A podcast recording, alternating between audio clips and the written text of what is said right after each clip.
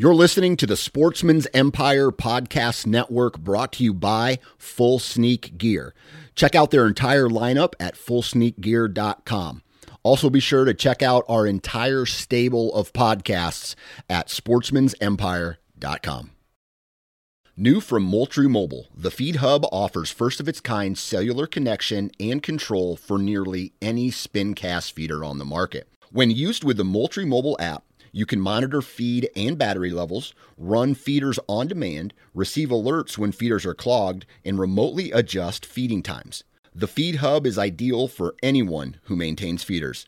Remove the guesswork and save time by planning feeder maintenance before you drive to your hunting property. For more information, visit moultriemobile.com.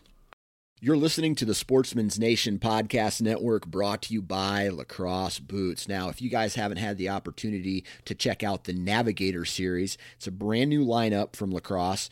They have the Windrose for men and women. They also have the Atlas, and that's what I wore during my rut vacation this fall. Check them out. They're very comfortable. Uh, it's a traditional rubber boot, kind of mixed with a traditional hunting hiking boot. They've mashed it together, and the outcome is the Navigator series. Check it out at lacrossefootwear.com. One, two.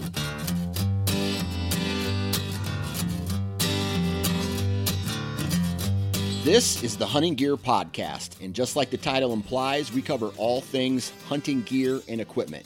From discussions with the top manufacturers to product reviews from past hunting experiences, our goal is to provide you with reliable and unbiased product information in hopes of educating you on new products and assisting in future purchases. I'm your host, Dan Johnson, and this episode of the Hunting Gear Podcast starts right now.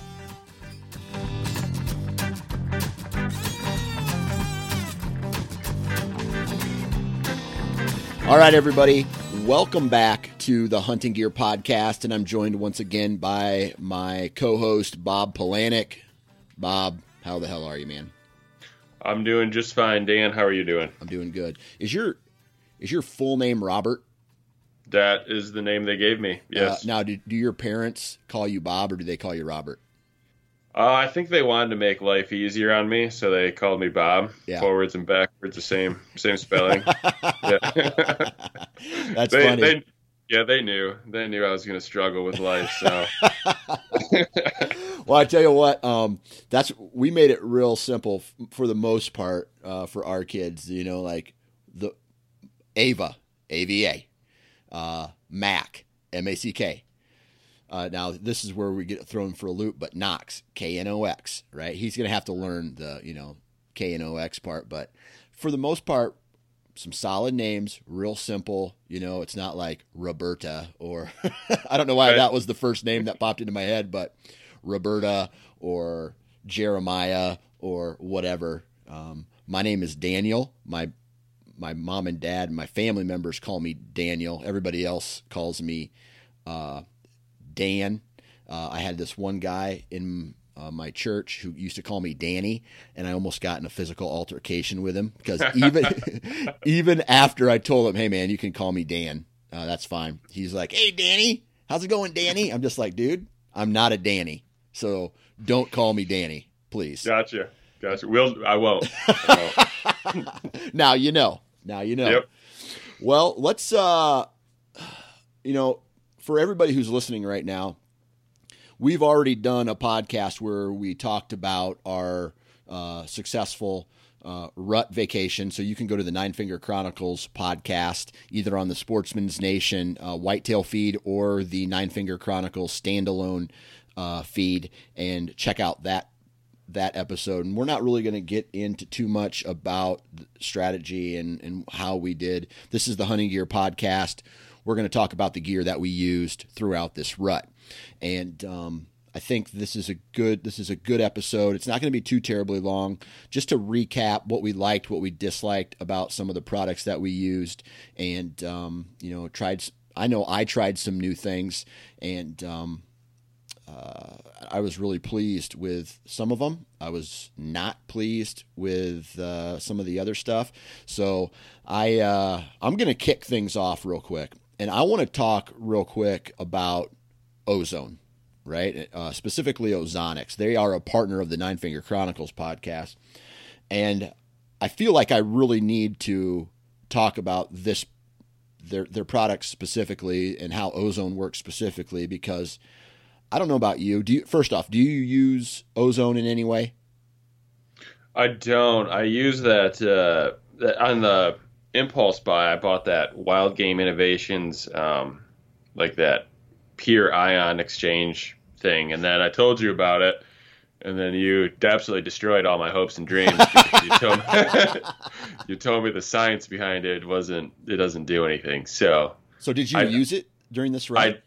I I did, and uh, yeah, definitely got blown at downwind.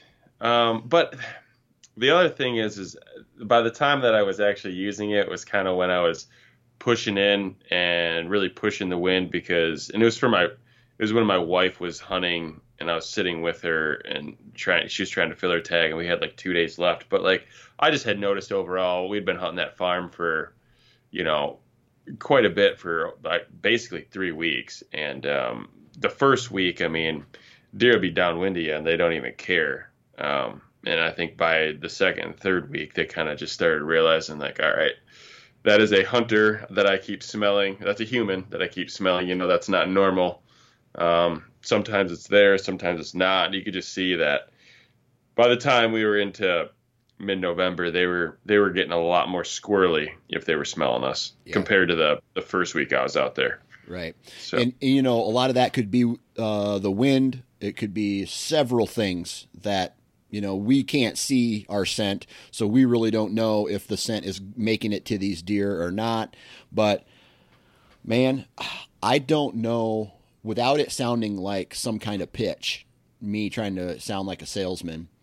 I'm going to tell you right now that I hardly washed my clothes at all during the rut. I helped my uh, stepdad drag a couple does out of the timber one night, blood on my, you know, some blood on my camo, mud. Uh, I'm not the guy who takes my camo off, puts it in a tote, and you know, keeps it 100% free, you know, 100% uh, scent free.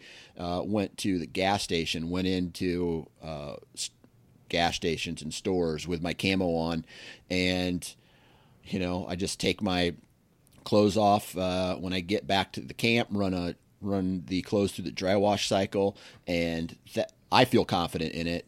Um, and then uh, mostly just the base layers. Um, you know, I I'm not too terribly concerned about my shells, uh, my overalls, and my my uh, my shell coats. They uh, they pretty much just hung in the garage, or you know, maybe I run a run a cycle through them, but most of it, if it touched my skin, I ran it. I ran it through the dry wash bag, including my socks.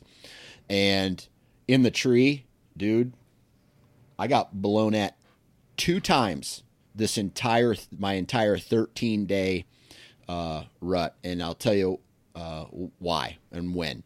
The first one, I get to the tree, I climb up, and the deer starts blowing at me before my ozonics is turned on right? And so that deer knows that I'm there, and there's no no ozonics running.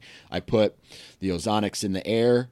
The deer already knew, and she kept blowing and blowing and blowing and blowing at me, and then she worked her way away. So I don't think that that would have been a if you're going to run a, a science experiment on that. I don't. She, that deer already had me pegged, and this was in the you know in the dark. Second time I got blown at uh, was let's see, when was that? Oh, I'm I'm climbing up a tree again, and a deer uh, didn't smell me, but saw me. A buck saw me, and he started blowing at me. So, dude, I don't know how to say it, but I'm a huge believer in ozone, especially ozonics, and that that unit in the tree saved me so many times. They, you know, and you get a variety of reactions from these deer where they they kind of if they hit if they hit it hard, they may get you know they they hit that scent stream real hard. Let's say they don't smell it, don't smell it, then all of a sudden, boom, they smell it. It it it sends them for a little shock and they get tense. But then they kind of realize, hey man, that's not necessarily a threat smell, so I'm just going to keep going, or I'm, i might work a you know come to investigate. Uh, the does, they'll come. You know, sometimes they'll get their. They really want to find out what that smell is. They'll get their nose in the air and then they'll work, but they don't blow. And I had deer underneath. I had three year old. I had a three year old buck underneath of my stand. I would say within ten feet of the tree for forty five minutes one day. He was just staring at a doe across this creek, and he he was keeping her, trying to keep her in this bedding area, and. Uh, he stood underneath of my stand. Now, whether my scent was going straight down, he walked through my my perceived scent cone at one time, and you know, just like I don't care, I don't really care how old a deer is. You know, some deer are young; they're they're they're not as smart, but man, I don't know. It just this year it worked so well for me. Um, could be a combination of my, of the wind, could be a combination of the uh, combination of the wind and how it was going. Uh, it could be the unit itself. It could be thermals, a whole bunch of different varieties. But I will tell you this: that it's one of those products that it will be in my bag as long as I'm a bow hunter. Yeah, I think I'm uh, I'm at the point that um, next year I'm planning on going back to Iowa. And last year, uh, I think the last day I had um, I had the two biggest bucks probably of my entire life in bow range, uh, and and they winded me, or the does that one of the bucks was on winded me, and um, I don't know the Iowa tag and that hunt. It's uh, it's pretty special. It's pretty expensive, and I think that yeah, I'll probably invest in Ozonics next year. Uh, I have a question. So does it come? Does it come like with a? You say a dry wash. Does it come with like a, a scent free bag, and then you can just use like that Ozonics machine that you put in the tree, you can use it like with your clothes? Well, the unit comes separate, right? So you'd have to purchase the dry wash bag as well. Except, well, let's see. I think the Nine Finger Chronicles actually has a discount code to where if you buy a unit, you can get the. Let me see here. I'm looking at my discount codes here. Yeah, if you enter the discount code NFC19, you get um, a, a, dry wash bag for free with the purchase of a unit. So that's okay. that's that's good, but you're still you know you still got to front the money for for the unit. Um, this year I was using the Orion, but they have the HR 300, and I'm not sure if they have the HR 230 anymore. But either way, I mean they're putting up out whatever unit you buy. I mean the the Orion, the new one, puts out a ton of ozone. It has the, a dry wash cycle as well, but uh, so it's one of those things where if your buddy has one and you don't, if you feel uncomfortable about spending that much money, I really think that a guy would let you borrow it for a couple hunts and say, okay, man, well, just test yeah. it out before you invest in, you know, in that amount of money. Um, and then I'm telling you, it's worth it. Uh, in my opinion, it's worth it. Uh, now you can hunt the wind, you can do whatever you want, you know, say, oh, I'm going to hunt the wind, but this allows me to be real aggressive in my my win setups, and uh, it allowed me to, from a strategy standpoint, to to be a little bit more aggressive. And I'll be honest with you, in the tr- in the tree that I killed my buck in this year, I was on a real aggressive wind cut, and uh, I had deer walking like young young spikes, a couple young does walking through my scent cone down the ridge, and then they would walk through it and pass me, and I had, you know, no problems. So yeah. Uh, anyway, uh, you know, not to try to sound like a whore, but that's dude. No, I'll every every you know every review, uh, anyone that uses it, it's it, they all say the same thing. It works. Yeah. Everyone that uses it has a positive review. I have not found any negative reviews on and, and anything to do with uh, ozonics. So yeah. on top of that, when you when you're rut hunting, I mean, especially if you're traveling, kind of like I do, it's and you're getting you get permission randomly on a new farm, like while you're there in November, you don't exactly know how the deer move. Yeah, you know, right. and it's the rut. They can kind of come from anywhere. Yeah, and they so. do. Especially uh, what I found is younger deer seem to just run wild across the terrain as far and, and then the older bucks what they'll do is they'll stick to travel corridors unless yeah. they're on it on a doe but um, either way, uh, oz- ozone technology I think played a huge role plays a huge role in my gear setup throughout the year. Um, other than that, man, you know the mo and I know you are uh, lone wolf tree stands.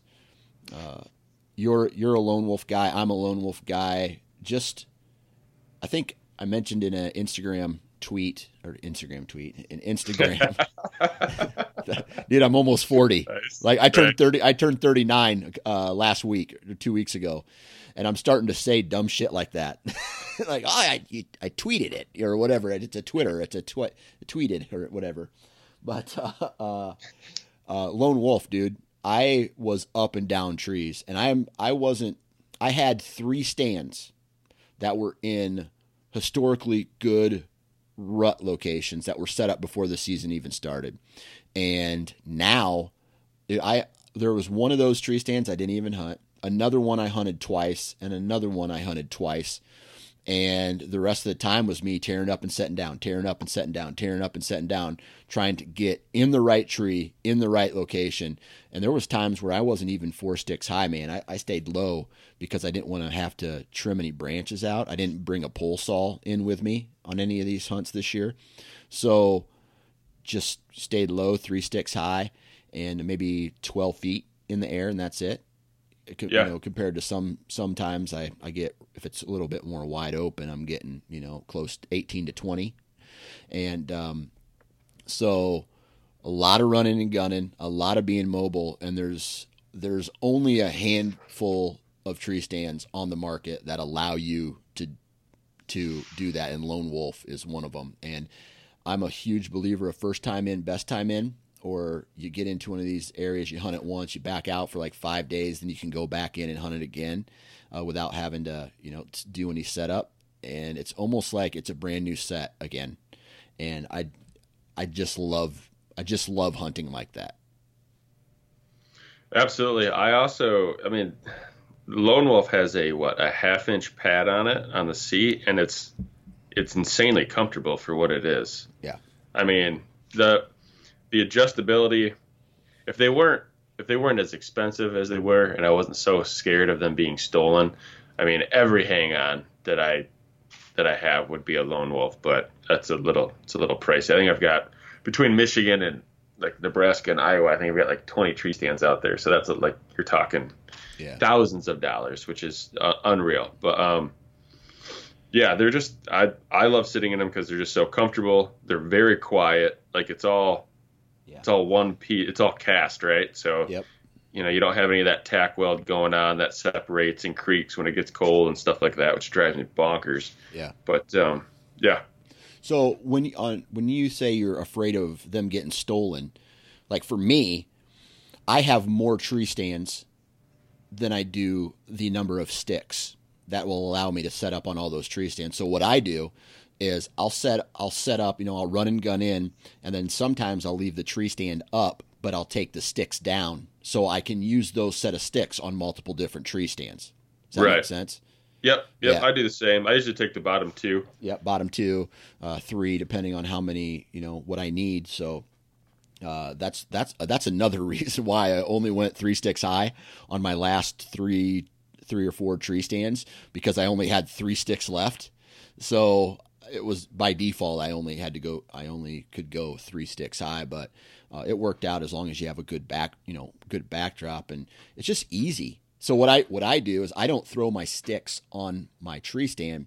I put my sticks in a bow holder, an over the shoulder bow holder, and so I carry my bow. I got my sticks over my shoulder in a in a bow holder, and then the tree stand is on my back. And the the reason I do that is because I don't like having to take my backpack off, t- take all everything off of my pack. I just want to walk to a tree and start setting up. Yep. So. Yep. So there's that. Um, anything else? Any other tree stands that you that you used this year that were new or that you would recommend or would not recommend? You know, not not tree stands, but I have been using the. Um, I've got a lot of preset um, hang-ons and climbing sticks and stuff like that. Just with my wife hunting and stuff like that, it's just it's so much easier to right. just have the preset tree stand. Um, muddy climbing sticks, the 20 foot muddy climbing sticks. They've got like a coating on them that makes them silent. They you, you know you have some aluminum climbing sticks where um, each foot peg, like the the aluminum is hollow and that end is open and it can uh, echo like with every footstep or you know if you'd have a wedding ring on or something like that and it clangs on it. Um, but muddy like they have a plastic insert that seals like the hollow Yeah. um, step. And it just it's a, it's a much more silent and all the sticks it's five sections and they're 20 feet tall. Well it, it- they equal 20 feet and they all bolt together. And i've just found um, putting a lot of preset you know permanent sets up it's just a very quiet way to uh, they're they're light they're affordable and it's a quiet way to get up and down your tree Gotcha. so I- i've become a pretty big fan of those And that's you said that's muddy. yep that's muddy Gotcha. But that's not like a run and gun setup. That's uh, more No. of a permanent set. Okay, gotcha. right right Gotcha. right Is that easy to get into the timber? It's five four foot sections. Um, it's not the easiest because it's got like the, you know, that bracket that keeps the sticks off the tree, but it's something that you're going to want to use, you know, preseason. You know, gotcha. get get it out there, get it up. Um, I think everyone can enjoy a, a preset tree stand where you just put your camo on, grab your bow, and go climb up a tree and sit there. It's very, it's, it's nice and easy if you're just doing an observation stand or, you know, Yeah. whatever it might be. So, Yeah. but I just just noticed we started using those a lot, and just they seem to be. I've actually been buying them off uh, Facebook Marketplace used, and um, just really like them a lot. Yeah. Real quick, when you go to look for hunting gear, used hunting gear, because I know you said uh, a while ago you mentioned you spend a lot of time looking for discounted hunting gear, or you're using um, uh, what, uh, like Facebook Marketplace or other places. Where do you go to look for used hunting gear? Um, archerytalk.com is really good. Rokslide, R O K S L I D E dot com. Their classified is really good. And then uh, Facebook Marketplace is really good. And then um, um, this isn't this isn't used, but camofire.com. That's a they've always got everything on their site's always forty to fifty percent off. That's- Discounts. It's all. Yep. Yeah. Yep. Yeah. Yep. Cool. All right. So uh, now, do you have your handful, uh, a handful of like really cheap fifty dollar? I see. I every once in a while I'll see an ad come up for like these tree stands that they're not name brand at all, but it just tree stand forty five bucks. You can buy them at like uh, Farm and Fleet or Theisen's or any. Have you ever purchased a tree stand like that? Oh yeah. Dude, I haven't. I don't. For some reason, number one, I don't necessarily trust them. For some reason, number two, they they can only work in straight trees, perfectly vertical trees, and if the, Yeah. if the uh, uh, platform is if the tree leans one way or the other, you're you're you're leaning one way or the other. And I've noticed this that this year I set a tree stand up in the dark, and I couldn't necessarily level it out like I wanted it to, just because it was dark out. I couldn't see very well. I was running a little behind, so I got it up, and, I, and there was a slight tilt. And when you're standing on a slight tilt, for me, I noticed that my legs get fatigued really easy, and I started having back problems uh, when I sit in those crooked tree stands. So that tells me right there, like I can't, man, I can't do that. I can't do that if it's one of those, if unless it's a perfectly straight tree. You know what I mean? Yeah, I uh, those types of hang-ons that you're talking about. Yeah, I, I came across like a Walmart special where they had uh, just like your your small. I don't know what the name brand was, but they're small. They were like originally fifty bucks. They were all on sale for twenty, so I bought five of them, and you know assembled them all. But you're right. There's there's no adjust to them, so you it's almost like an art. You got to walk through around the woods. I like a slight lean back. Um, and that's that's going to be your most comfort. If you're leaning forward, I just I would just walk away from that tree. I won't even set up anything in it. So Yeah. yeah. All right, so let's see here. Talk a little bit about uh, tree stands there. What's uh, what's next on your list that you want to talk about? As far as new gear, I um I got the a new backpack this year, and I sell film and stuff like that. So Um, I was running the Sitka tool bucket. Yep. And that worked pretty well, but it doesn't hold its form very well, especially if you're if you're using camera gear and stuff like that. So I always had a um, uh, cereal like Tupperware, like tall, narrow, and I would slide my slide my um, video camera in there just for protection, so the bag didn't like collapse on it. You know, when you're cinching everything to it. Right. Um, I ended up going with a, a Mystery Ranch. Uh, they're a backpack company. I don't. They're not super popular. Um, they're more popular out out west for like elk hunting stuff like that. Um, but they have a backpack called the Treehouse, and uh, I absolutely love it. It is, in my opinion, it is a complete upgrade from something like the uh, tool bucket, which I love the tool bucket. Very easy to get in and out. Um, the Mystery Ranch Treehouse has a has a quiet way to open the lid, just like that uh, tool bucket does. Um, but it's just it's it's taller and uh, a little narrower, and for like you know a camera arm and stuff like that, it just it fits everything a little bit better. Um, also, it it keeps its form. And then with all Mystery Ranch backpacks, it's uh, the the torso of the backpack. Um, it, it's adjustable, so okay. you can adjust it to so so anyone, you know, if someone's five foot five or someone like me that's six foot two, it's adjustable to to each of us that right. range. You know what I mean? Yeah. Whereas the Sitka bucket, that's its biggest downfall is it is one size. Yeah. You can't adjust that. So I gotcha. So yep. one thing that I uh, noticed uh, on my backpack this year was, uh, you know, after we had that, after we had that uh, uh, guy from Sitka on the podcast, he sent me the Fanatic backpack. Yeah, and, how'd you like that? Um, I I used it for about three days, then I stopped using it, and here's why. When I go up the tree, and this is just how I hunt, right? I have my back my uh, backpack strapped to my tree um, or my tree stand strapped to my backpack. So when I climb up my climbing sticks, I'll pull out a screw and a hook. I'll screw it in. I'll hang my backpack off that, and then I'll one hand kind of. I have my uh, climbing belt on, but I like to have one hand kind of on the tree, one hand to take the buckles off. Well, with the Fanatic backpack, there's not buckles. It's a, a system where it's almost like a T, right? The the yep. belt comes to the end of the belt, and then it's a T with like it must be a plastic piece in there, and the fabric goes around of it. So you lay it flat, slide it through the loop, and then you open the T up, and that's what keeps everything in, uh, strapped down tight.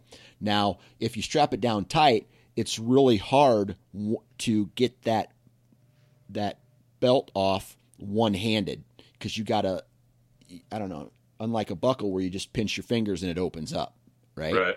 So yep. I stopped using the Fanatic backpack for that reason only because I could not, I, I had to lean over and hold the stand or, or, use two hands to try to get it out. And I just, I wasn't having that after a couple of tries. And I'm just like, okay, I got to go back to the tool bucket so I can do this more efficiently for right. the, the way I set it up. So I get it. It's quiet, but at the same time, uh, I think that backpack is more for guys who are, uh, I don't know, doing it different than me or maybe on permanent setups. But yep. for, me, I move around so much that you know and i'm not i'm not a guy who is so concerned about being stealthy i feel like if you're in the right i mean i don't i don't like bulldoze into the timber and start banging all my metal and clips around. Um, I work, I, I hunt on an active farm. I mean, there's tractors moving, there's implements banging around, and I understand that you know any type of noise close to a bedding area is probably isn't good. But I'm, I guess, I'm careful enough to where uh, if I make a little dink on a buckle hitting a tree stand or something like that, I'm, I guess I'm okay with it. Um, I've never really set up a tree stand and had just deer blow out of the timber because it was so loud. You know what I mean? So those little buckles, when you pinch them together, they kind of make a, a, quick pop, and sometimes yep. they would bump against the tree stand. But you know, I'm I'm 15 feet in the air. it's not like for me. I just I didn't feel like it was it was that big of a deal. So that's why I went for the one reason I could I could unbuckle my tree stand from my back or from my pack with one hand is why I went back from the Fanatic pack to the tool bucket uh, for the rest of the rut. So that's how I did, and um, a little bit more compartments in there that allowed me to, you know, keep my ozonic screw in mount, my ozonics, uh, my tree hook, um, and all the other, you know, I put all my other camo into the like my outer layers into the backpack or strap it to the backpack, and um, you know that's what I walk in it with. So, uh, just not uh, the only thing negative is that you know I would love it if they put the buckles back on it, like the the tool the tool bucket buckles on the Fanatic backpack. But right. I, I get why they did it because it, it's I guess quieter. So, but you yeah. know it's just like at some point, does it really matter? Yeah, I try to stay away from like squeaks and like metal on metal. That's right. my. I try to eliminate those noises. A little, a little pop. Not too worried about it. Um, you know, if you're if you're doing the running and gunning, you're gonna have a little bit of bark scraping with the setting your sticks up and your tree stand up and stuff like that. And I think that can almost. I've had plenty of bucks come in to that noise. I've been halfway up my tree many times and had a buck come in, and I think they, I think they think it's another deer rubbing on a tree. Yeah. Another buck rubbing on a tree. Yeah. So. Yeah, anything could be anything. But mm-hmm. uh, let's see here. So that was the backpacks. Now I want to kind of go towards the um, uh, back to the clothing, the gear a second. Now for me, I know you said you like to get real hot when you walk to the stand, right? You mm, like to get it, no, no, no. It was only when it was only that morning that it was negative four. Oh, okay, okay. yeah. So when you yeah. get when you get out of your truck and you start walking to the tree stand, what are you wearing?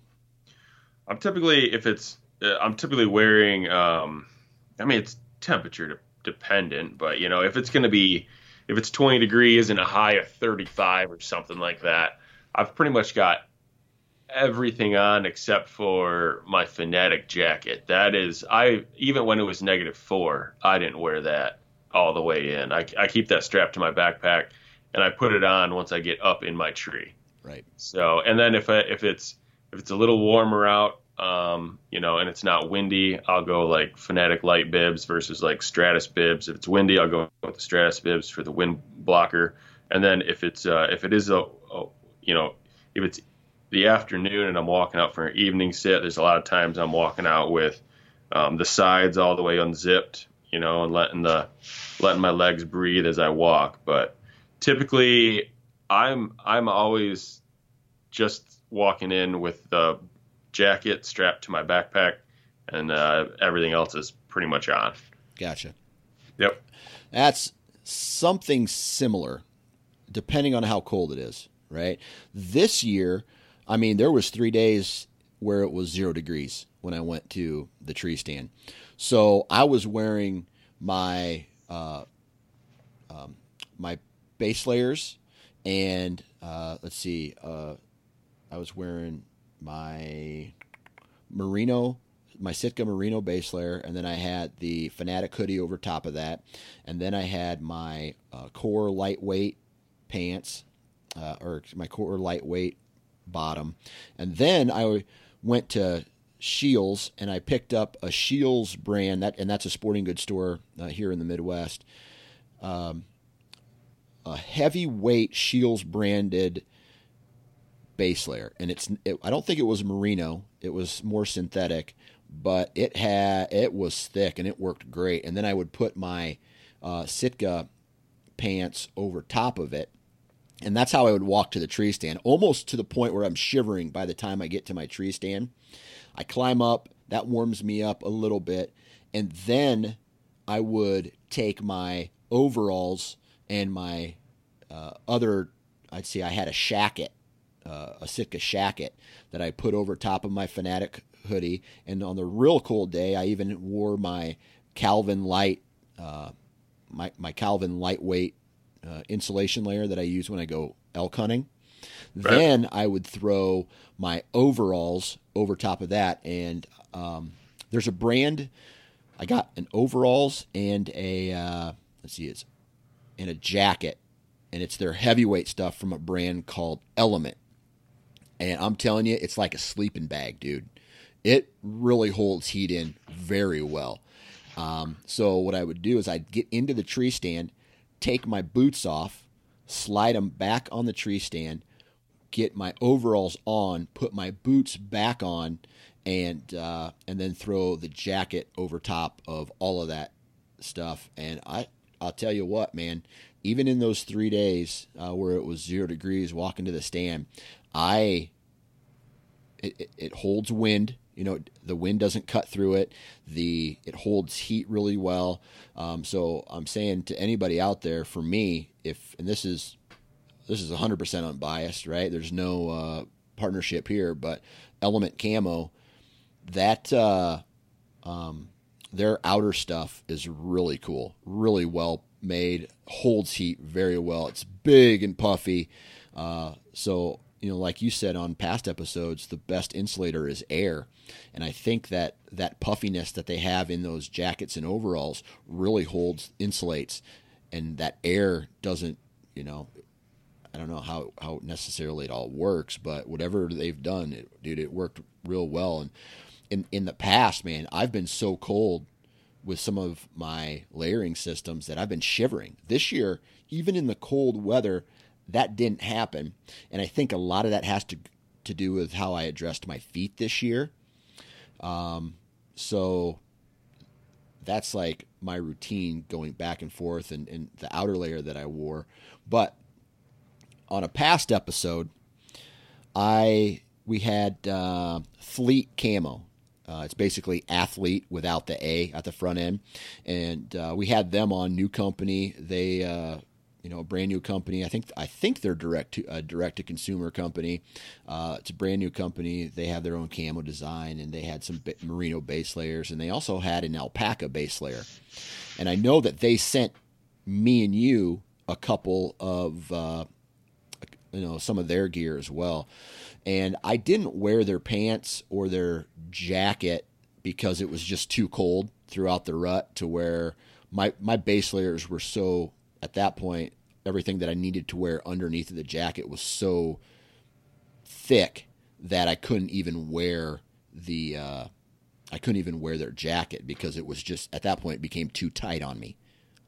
So I, I didn't get a chance to test out their pants and jacket, but I did test out their base layers. They have a merino base layer and then they have an alpaca blend base layer.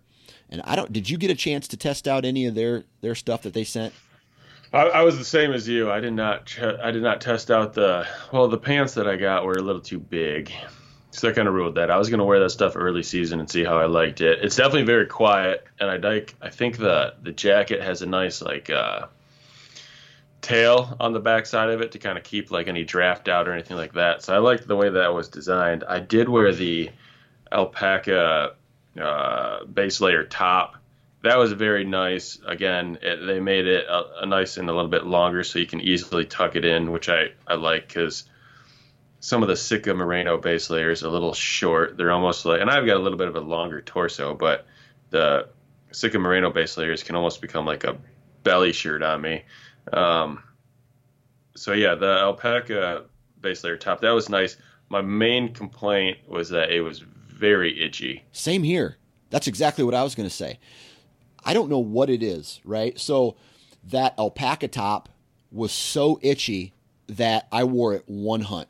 And that was yep. even after multiple washes.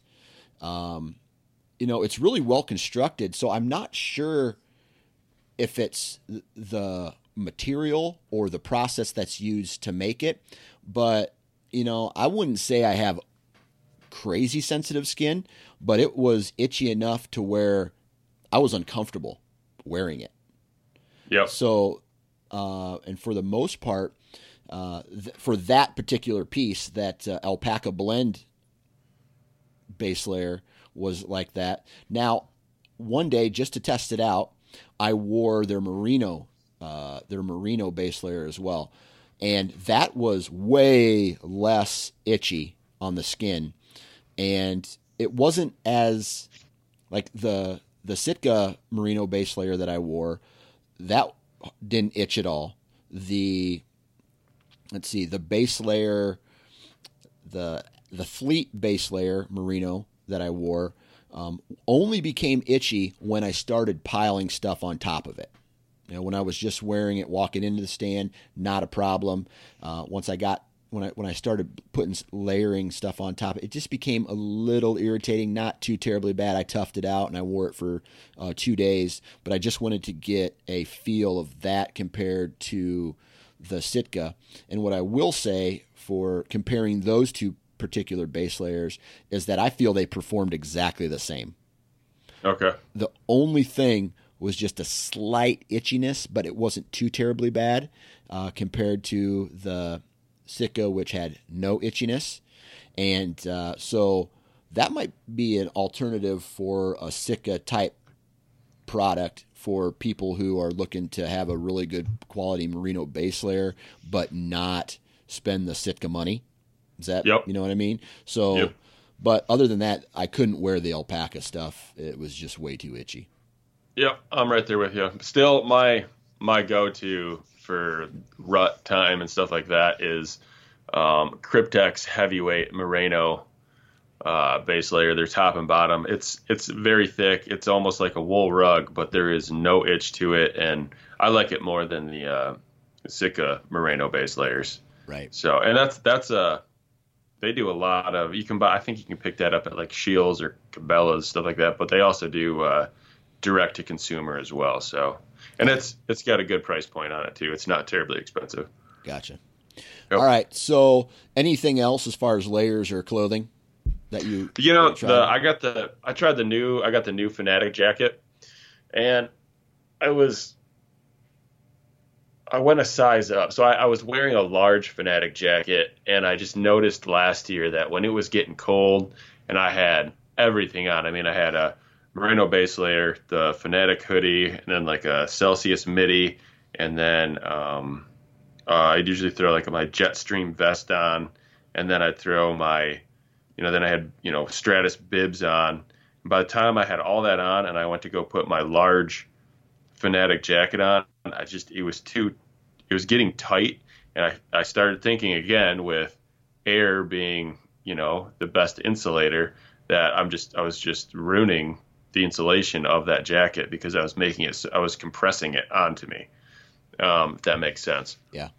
Yeah. It's almost so like you're taking, I think one people, they, uh, what people think is I can layer up, but I feel like you need space in between your clothing for that air to warm up. I think what happens is, and this is a problem with sometimes the boots, you wear all these socks, you cram them into a boot, and then there's no fluff or no the, the socks don't work because there's no fluff in it. It's just pressed right against your skin.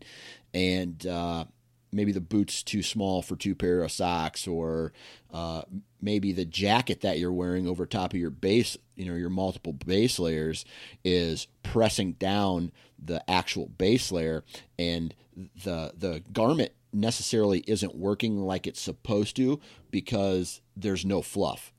Right. Right. Well, with the new, I totally agree. With the new Fanatic jacket, um, they did some different things to kind of make it a little bit more burr resistant. Um, and then I think they maybe even cut it a little bit bigger. I know they made the neck a lot bigger.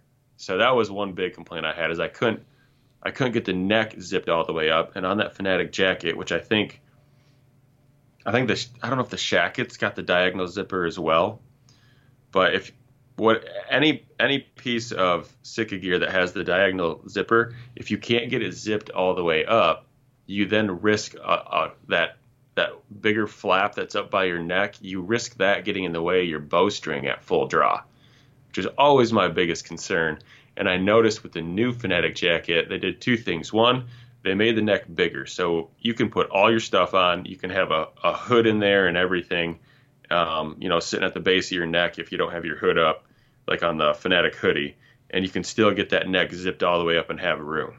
So they made the neck bigger, and then also if you did want that partially unzipped, they put a magnet in there, so that bigger flap that comes over would be would they had a magnet at the corner of it, and they had a magnet in the shoulder of the jacket, so it would stay compressed to, you know, you'd have a slim profile. So if you were at full draw, you wouldn't get that wouldn't get in the way of your bowstring. Because for me, when I'm at full draw, one of the one of my knocking points is my fletching that's pointed up touches my bottom lip.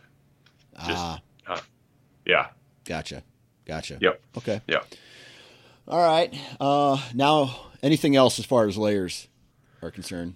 You know, I you know on the impulse uh, by uh, podcast we did, I had bought the the Alphaburly 1600s. Yeah. I tried different ways of socks with those, and I can honestly say I did not feel that those were any warmer than the 800s. Okay. Okay. For whatever for whatever reason. Right. So. And I don't know, man.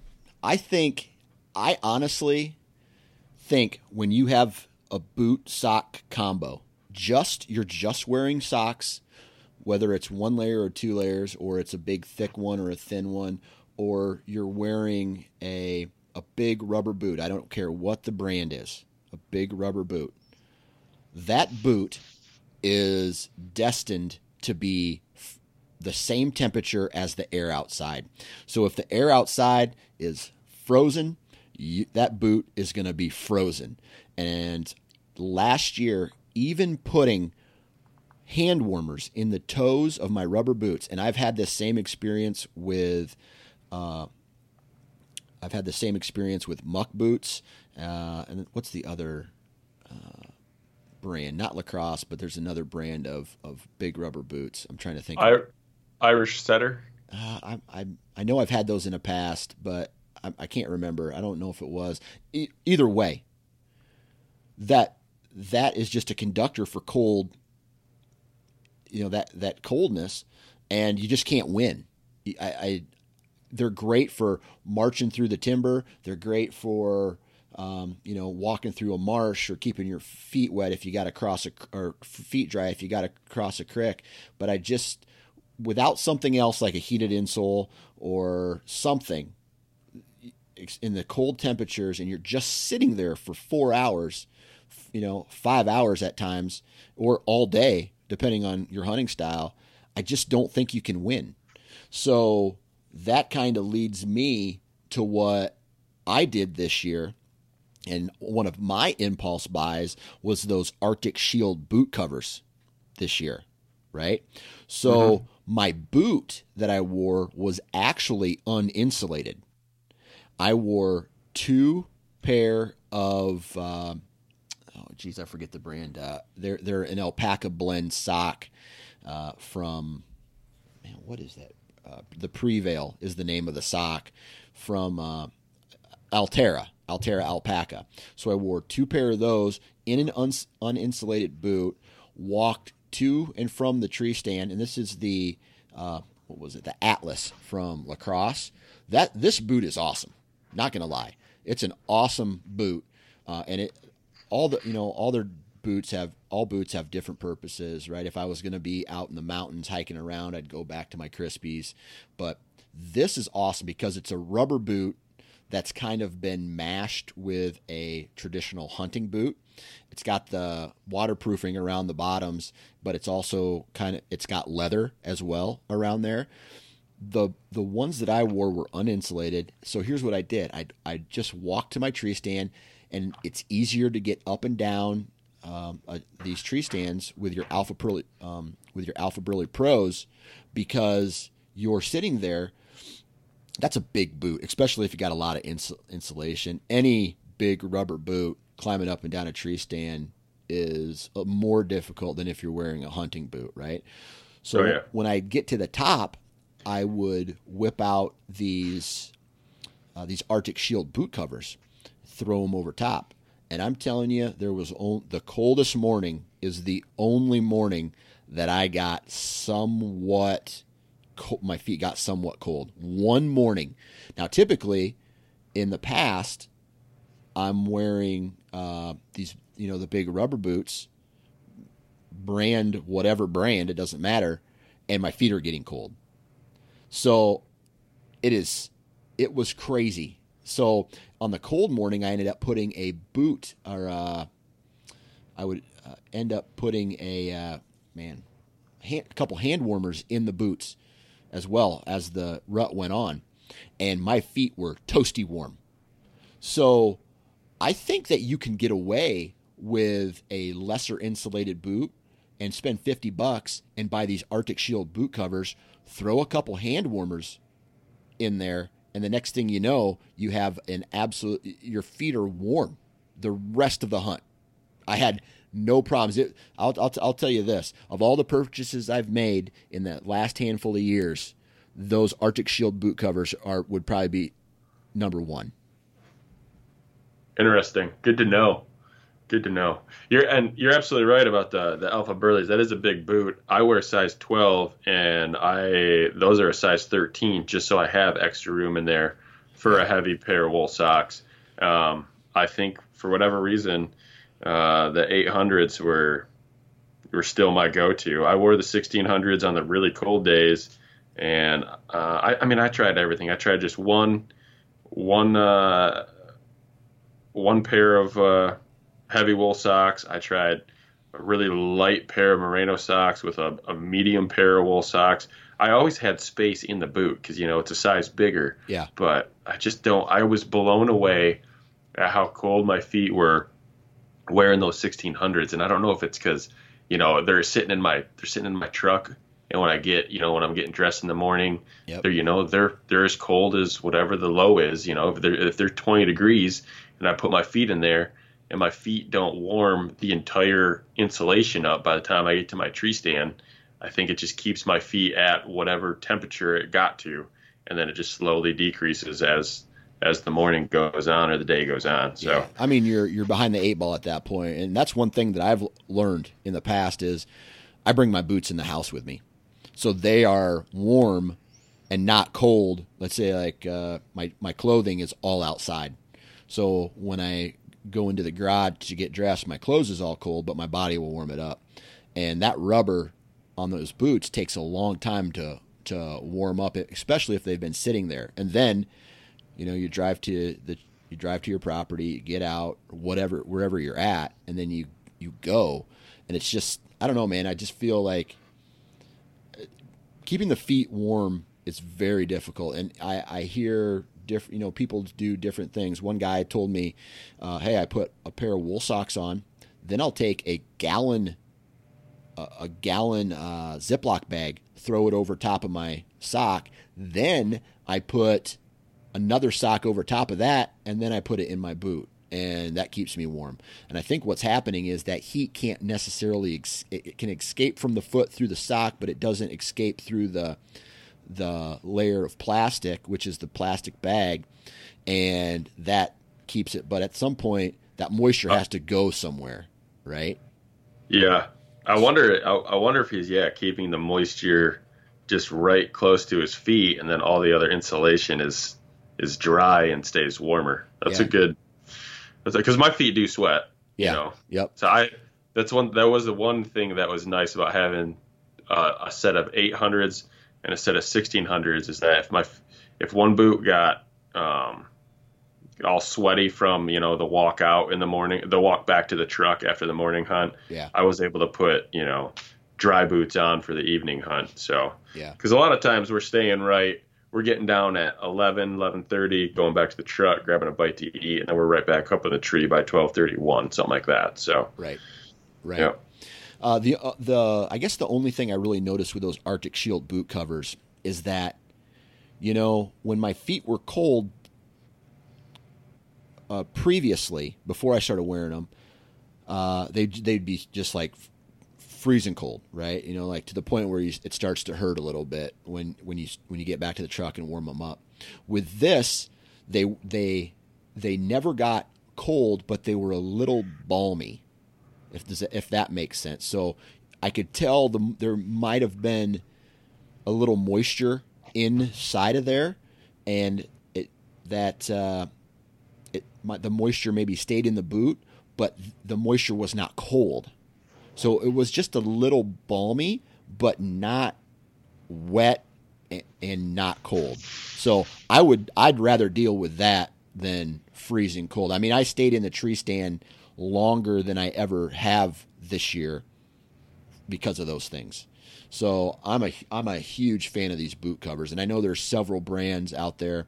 I just my experiences with that Arctic Shield. So uh, nice. if you're if you're the kind of person who ha- just can't win with your feet, try try some of that. So, um, other than that, man, I I have one thing I want to bitch about, and then I'll pass it back to you. But I feel like every year the quality of screw in hooks become less and less. And I don't know if it's the material that they're used, how they're made, where they're made, where they're manufactured. I'm guessing most of them are made in China. But man, I just remember years ago, slam it in, screw it in, and worked. Now, maybe it's because I'm getting old or it's the trees I'm picking. I don't know. But I've just found that some of these screw in steps just take a lot of pressure to get into the tree. And when you're trying to do it with one hand, uh, hanging from a lineman's belt or whatever, I just feel like. Do you have a, a go-to brand? Mine, mine were almost like generic. I bought a three-pack for five bucks. Yeah, are yours just like the little small ones that are like you couldn't use it as a climbing? Right, you don't climb. A, this is just to hang stuff on. Okay, yeah. So I use a full-blown like climbing screw and step for mine to like hang my like backpack on and stuff like that. I use the Gorilla Vortex Magnum tree step. Yeah. Um, it's got it's black with a red tip. Like the the threads that screw in are, are red. Those are hands down the best. I mean, I've got some that are five six years old. They've gotten rusty and stuff like that, and they are they go right in. Even like oaks and stuff like that that are tough, they go right in. And and I've had great luck with those. That's all I buy anymore. Yeah. Uh, I'll tell you what, I took a couple of these out, put them in my pocket, and then when I got to my truck, just threw them right in the bed because, man, they're garbage. And it pisses. Yeah. It one thing that pisses me off is when you have a process down, and then the equipment doesn't perform to your expectation. So you're up there wishing, you're like pushing and pushing and pushing and pushing, especially after two or three times it's the. Oh, I just feel like the metal wore down. Yep. I don't know. Yeah. Whatever. The point. Yeah. Yeah. The point. The point can get bent, so it just like won't screw into the tree. I've had that happen on some other screw and stuff, or screw, like screw hook stuff like that. But I just, I pretty much nowadays, I just say screw it, and I just bring like one full screw and step, yeah. and it's I've, not a problem. I've even used it at, from time to time. I've used it as to create a pilot hole for my bow arm. Oh yeah, Yep. Yeah, that makes sense. That makes a lot of sense. Yeah. I, I uh, it's it's definitely something I'm going to be looking into the accessory game and how easy it is to uh, screw into a tree because I I understand it was only five bucks, but I expect that I expect a product like that if it's especially if it's made out of metal to let to almost be able to use multiple years, right? It's it's it's basically a screw Right? And I know screws are meant to hold things together one time, but the material, man, I I would pay I would probably pay ten dollars for three uh, screw-in hooks if they were they didn't bend, they were really high quality, uh, and I don't know. I just feel like that is a, an accessory that I rely on. Because if you have a real heavy backpack and that that hook's going to bend and like you you have equipment in there that if it falls it could break right? If i drop my ozonics there goes 500 bucks mm-hmm. and or whatever and i don't know. So that just that's one thing that pissed me off. Um, other than that I, for me all the gear that i uh, used lived up to my expectations nothing nothing game changing nothing um, you know I don't know. What about you? Well, one big thing that I switched up was my harness. So okay. I went from I went from the full body harness, and I noticed I was using oh, a hunter safety system like the bow, the lightweight bow harness or something like that. They're light, their lightweight version, whatever it is. Yeah. I went from that to a rock climbing harness. The reason was I was noticing that long days in a tree stand with all my gear on and stuff like that, that it just felt like that harness was always pulling down on my shoulders. And it was really just it was compressing my back more than it needed to be. Because I mean by the time you throw you throw bibs on, you throw just sitting in a tree, poor posture. I mean, I don't know about you, but after five days or more of straight bow hunting, I mean, your back's pretty worked over, right? Yeah. So I, I went to the rock climbing harness where it just goes, it literally just goes around your waist and your legs. Um, it, it saved my back. My I came out of a three week rut hunting trip with my back in way better shape than it's ever been in. Right. Um, so it's not it's not ideal. I don't know if it's as safe. As I don't. I, I can't say that it's as safe as a as a full body harness just because of where it hooks up to you. I mean, it literally your tether goes around the tree and then it hooks to the front of like where your crotch is. Right. So if you fall off your tree stand, I'm not exactly sure what happens. My wife even asked me like, "Are you gonna f- like if you fall, you're gonna end up upside down?" Yeah. And just slide right out of this thing. So I don't I don't think I would have, but um, and then it also I liked it a lot more for um, as far as like if I had to turn in a tree stand, I didn't have like I didn't have a line from my back to the tree. Like the shot I took on on the second buck that I killed this year, I had to do like a full 180 in my tree stand. And if I would have done that with the way a full body harness works, with that coming off like where your you know where your neck's at, hooked to the tree, that would have been gotten in the way of my full draw and my elbow being back. You know what I mean? So, and I've even seen it on hunting videos where guys have to take that shot and they've got they've got the tether line that goes to the tree. You know, they got it, you know, almost like pushing up against their head as they're trying to make a shot. So, I just that was one thing I kind of wanted to eliminate, and and I, I I did like it. Like I said, I don't know if I'm sacrificing a lot of safety by doing that. Um, there's only there's only one way to find out, and that's by falling out of a tree. And I'm not about to test not about to test that. So, uh, what's the uh, when you put your safety harness on? What part in, of your layering system does that go on?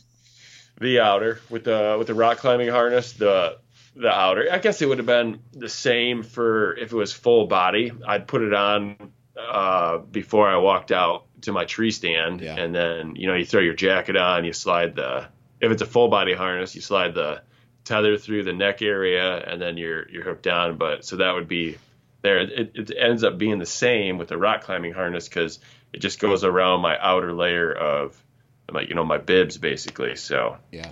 So for yep. me, I put on my base layers, uh, and then I put my safety harness on, and then I layer over top of that. Um, I found that to be way more comfortable than having my safety harness on the outside of all of my gear. Now, I don't know if that's against protocol or recommendations or whatever, but I haven't, you know, I I feel safe with it. So yeah, uh, one I, I go on the inside.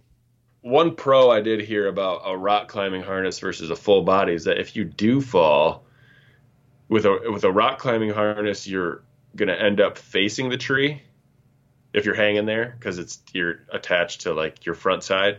Whereas if you fall with a full body, you're attached at the back, so you could be facing outward. And then you'd have to do some rotating to try to climb back up the tree or anything like that. So I don't know. Well, there's that. Right. Uh, I think uh, I'm good to go, man. Anything else that you want to mention?